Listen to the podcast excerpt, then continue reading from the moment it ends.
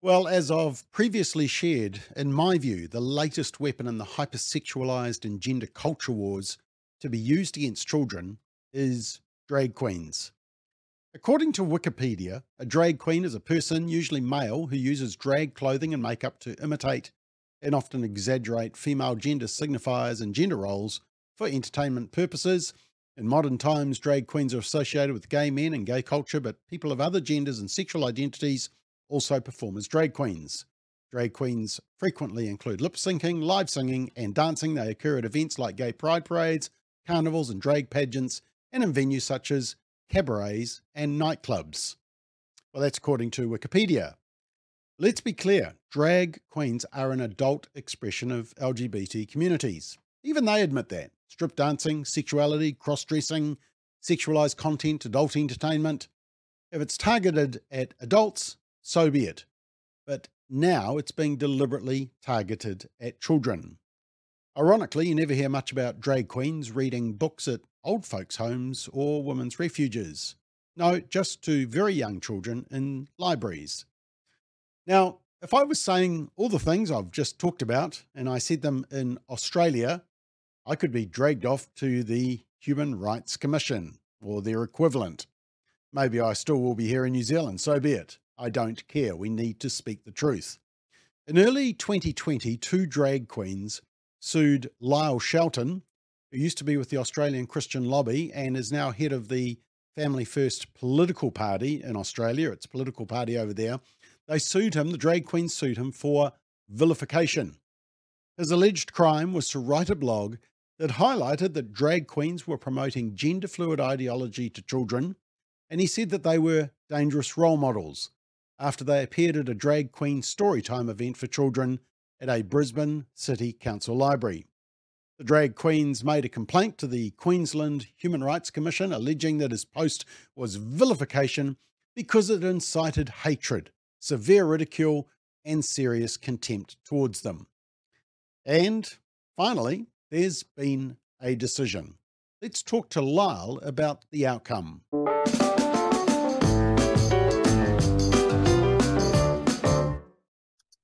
Lyle, it's good to have you back on uh, McBlog. Uh, we're, we're all wanting to know what was the outcome of the case? Yeah, thanks, Bob. Uh, look, it's been an amazing outcome. Uh, the charges against me have been dismissed. Uh, these were right. vilification or hate speech charges brought by two drag queens about uh, three and a half years ago. So it's been a long battle, but um, the Queensland Civil and Administrative Tribunal, the um, the lawyer, the the member, as he's called, who's like a judge, has dismissed the charges uh, after uh, taking nine months to write his decision. Mm. And uh, so it's gone for what, three years? It's been over three years since they launched the legal action against mm. me. So it starts with a complaint in the Queensland Human Rights Commission. You have to go hmm. to compulsory conciliation, where they made demands of me to, you know, um, apologise to them and take down my blogs. Um, and I mm. politely said, no, I'm not going to do that. Then they escalated it to the tribunal.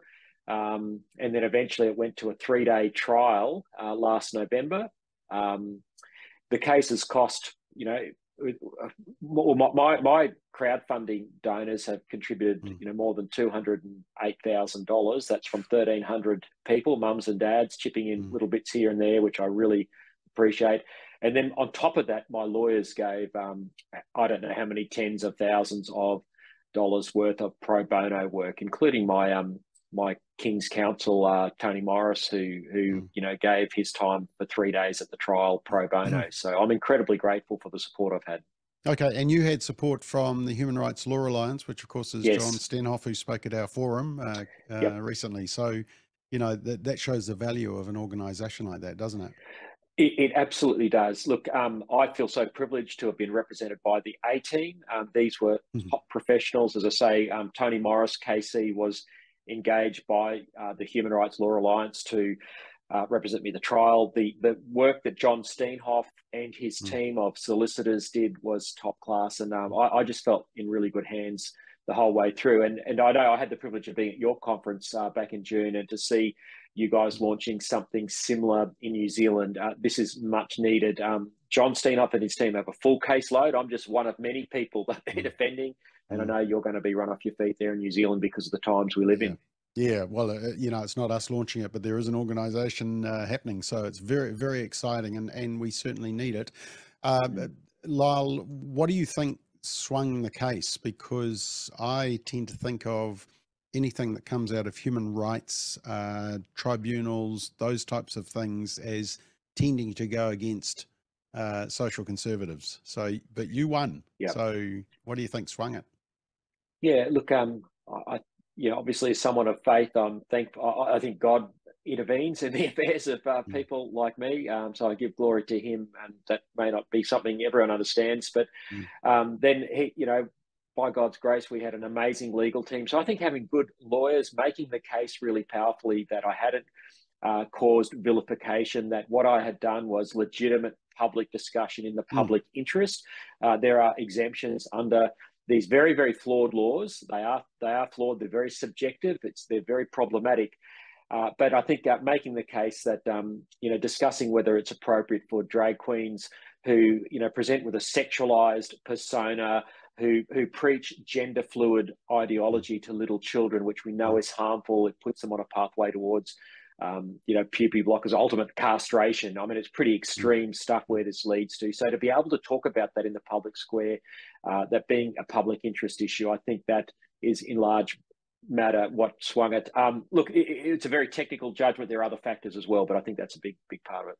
Yeah, I mean, it's a form of hate speech law. I mean, how do you even define vilification and and who judges whether it's harmful? Is it just based on a snowflake exactly. response, or is it based on yep. whether it's true? Uh, uh, well, that that's exactly right, and this therein lies the problem. That's why it took uh, member Jeremy Gordon of QCAT, the Queensland Civil Administrative Tribunal, nine months after the mm-hmm. trial because he mm-hmm. says in his judgment that these laws are vague. Um, mm-hmm. he has to work out what does incitement to vilification or hatred mean, and then you know who is the audience that's incited. And um, you know a big part of his um, wrangling in his judgment was over the contentions of the complainants that um, mm. people who made third party comments on my Facebook page, and, and you know, I don't want to defend people who mm. call mm.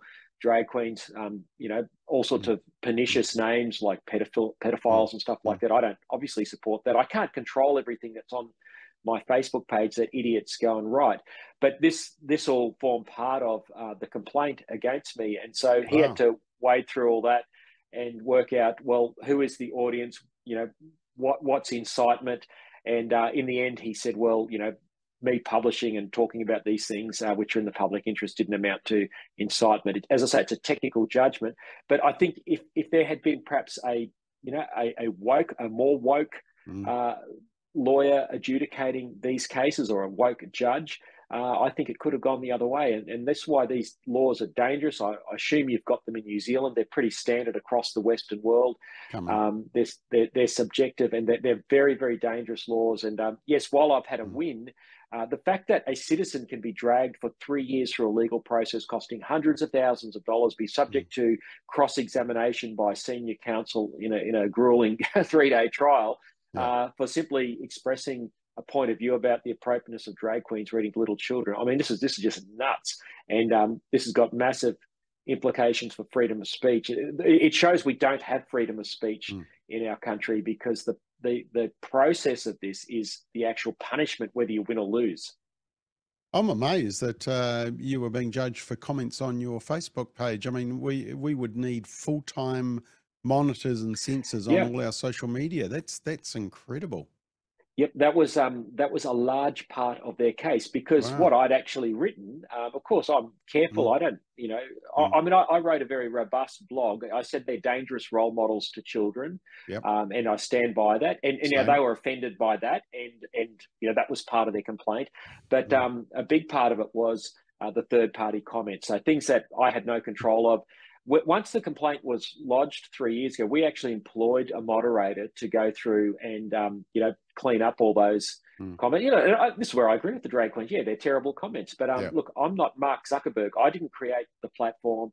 Mm. Um, he didn't, you know, have a mechanism, um, you know, for me to turn those off. Uh, and like you, Bob, you just don't have time to go through all that sort of stuff. And as uh, someone who uh, led the no vote on the marriage referendum or plebiscite, as you called it in Australia, uh, I've seen comments that have been written about you and still are written oh. about you. So, you know, it, that's it, the it's, irony. Yeah. It's got to go both ways. Look, this is a really significant decision and it's a mm. great pushback. Mm. Uh, yeah. I guess the media in Australia were all over this decision. uh, look, um, it, it, you're a funny man. Um, look, they spun it as if uh, it, it, finally did make the media. It took a few oh, days. It, oh, was, okay, it was because yeah. I've done, you know, as you know, I've, i spent the weekend with you in Australia at a conference, yeah. and uh, I thought it was just one newspaper that reported. I couldn't find any others. It, look, it's it is hard to find, um, mm. but it did make it into uh, the new the Murdoch uh, papers here in Australia mm. online late on Friday night. But it, it was fun instead of being, um, you know, the discussion over the, the egregious injustice to free speech. Yeah. Yeah. It was like, um, you know, Shelton got away with vilification. Yeah. That was the way they spun the story. You know, how did he get away with this? Mm. Uh, that that was the tenor of the uh, article. But this needs to spark a big discussion about free speech mm. because mm. if we haven't got free speech, um, we don't have a democracy. And um, you know, when when you can get dragged through these processes compulsorily, um, it has mm. a chilling effect. This is designed to stifle and shut up debate. Okay, uh, um, just for us Kiwis, when you say Murdoch papers, you're talking about left wing um, uh, Sydney Morning Herald and no, sorry, it, um, oh, it's the Australian. Well, they're, they're all they're all left wing these days, aren't they? But um, the yeah. Murdoch uh, paper, so that's the Australian newspaper, the, the Telegraph, the Courier Mail in Queensland. Um, okay, so they they're, they're syndic- Yeah, so then the, the, the, Sydney Morning Herald, which is the nine newspapers yeah. over here, they're even more woke, so they haven't mm. even reported it. No. Uh, and, at all. And the and ABC, yeah. uh, you know, which is our our uh, our um, te- television New Zealand, uh, have they had you know feature? Because I bet no. if uh, you had lost this and the drag queens had won, it would have uh, been the lead story. Yeah, no, that's. I think you're exactly right, Bob. Yeah, yeah. Look, um, we want to get a media discussion about free speech, mm. but of course, this doesn't suit their narrative. Mm. Um, you know, someone getting off on this doesn't suit their narrative. So. Yeah. Okay. Anyway. And, and but the thing is, you've set a very good precedent because, of course, you've uh, got other uh, Australians, a couple who we met over the weekend, mm. uh, and Kirralie Smith, uh, you know, who is was concerned about a biological dude playing in a girls' soccer team. Uh, yep. and and is currently before the court. So uh, you know this yep. isn't the last case, but no. you have set a really good precedent. Um, I guess, well, there's two things to that. Firstly, uh, what's the likelihood of an appeal? Yeah. Um, well, firstly, on, on the precedent, you know, this is mm. a tribunal decision, so mm. it doesn't have the same weight as a higher court, um, yeah. but it's not nothing either. And I think um, perhaps less so than a precedent, it's probably more of a deterrent to these activists um, if they make these vexatious complaints. They know they can lose, and that we've got good mm. legal people like John Steenhof and the HRLA to defend mm. us. Mm. Um, with regard to an appeal, I think they won't appeal, and I I think it's um, for two reasons. One, because um, the member Jeremy Gordon went to a lot of trouble, and legal academics have told me it's a very solid decision. It's a it's a hard read, but he's really um, made a, mm. a, strong case as to why I didn't cause vilification. The second reason is because I think public opinion is starting to turn a bit. And I think when oh, you're mixing is. drag queens yeah. and children, people are yeah. waking up to that. So for them to appeal for the right mm. to shut mm. someone up who's warning about mm. the dangers of drag queens reading to children, I think that's a mm. bad look for them. Mm. And I don't think they will appeal because of that. And I have to ask you this one. You were funded by mums and dads. Um, who were they funded by? Yeah, look, um, according to the annual report of the LGBTI Legal Service, which uh, represented the drag queens, uh, they had at least $400,000 of Queensland taxpayers' money uh, that I could see from looking at their annual reports over a, a, number of years. After I blogged about that, they took their annual reports off their website. So, um, but they are taxpayer subsidised. We got no money, no taxpayer money at all. So this is again um, you know, the taxpayer pays for the privilege of persecuting people who speak out against these people who are protected species. It's crazy. I I start to say unbelievable, but I'm actually saying that is completely believable. That is just typical. uh, no surprise at all. And I say that from experience because Family First yeah. had to spend three yeah, quarters right. of a million against a government uh, trying to deregister yeah, us. Uh, Lyle, great victory. Congratulations. Uh, really important precedent. Thank you for fighting. I know it's come at a huge cost, uh, personally as well as, um, you know, um, emotionally, but also financially as well, even though you've had financial support. So, mm. Uh, congratulations. Thanks for making that stand. Hopefully, it's, as I always say, as you know, stiffens the spines of others to yeah. uh, make similar pushback. We need to for the sake of our kids. So, yeah, thanks, Lyle. Really good to catch up and great outcome. Appreciate it, Bob. Thanks for having me. Thank you.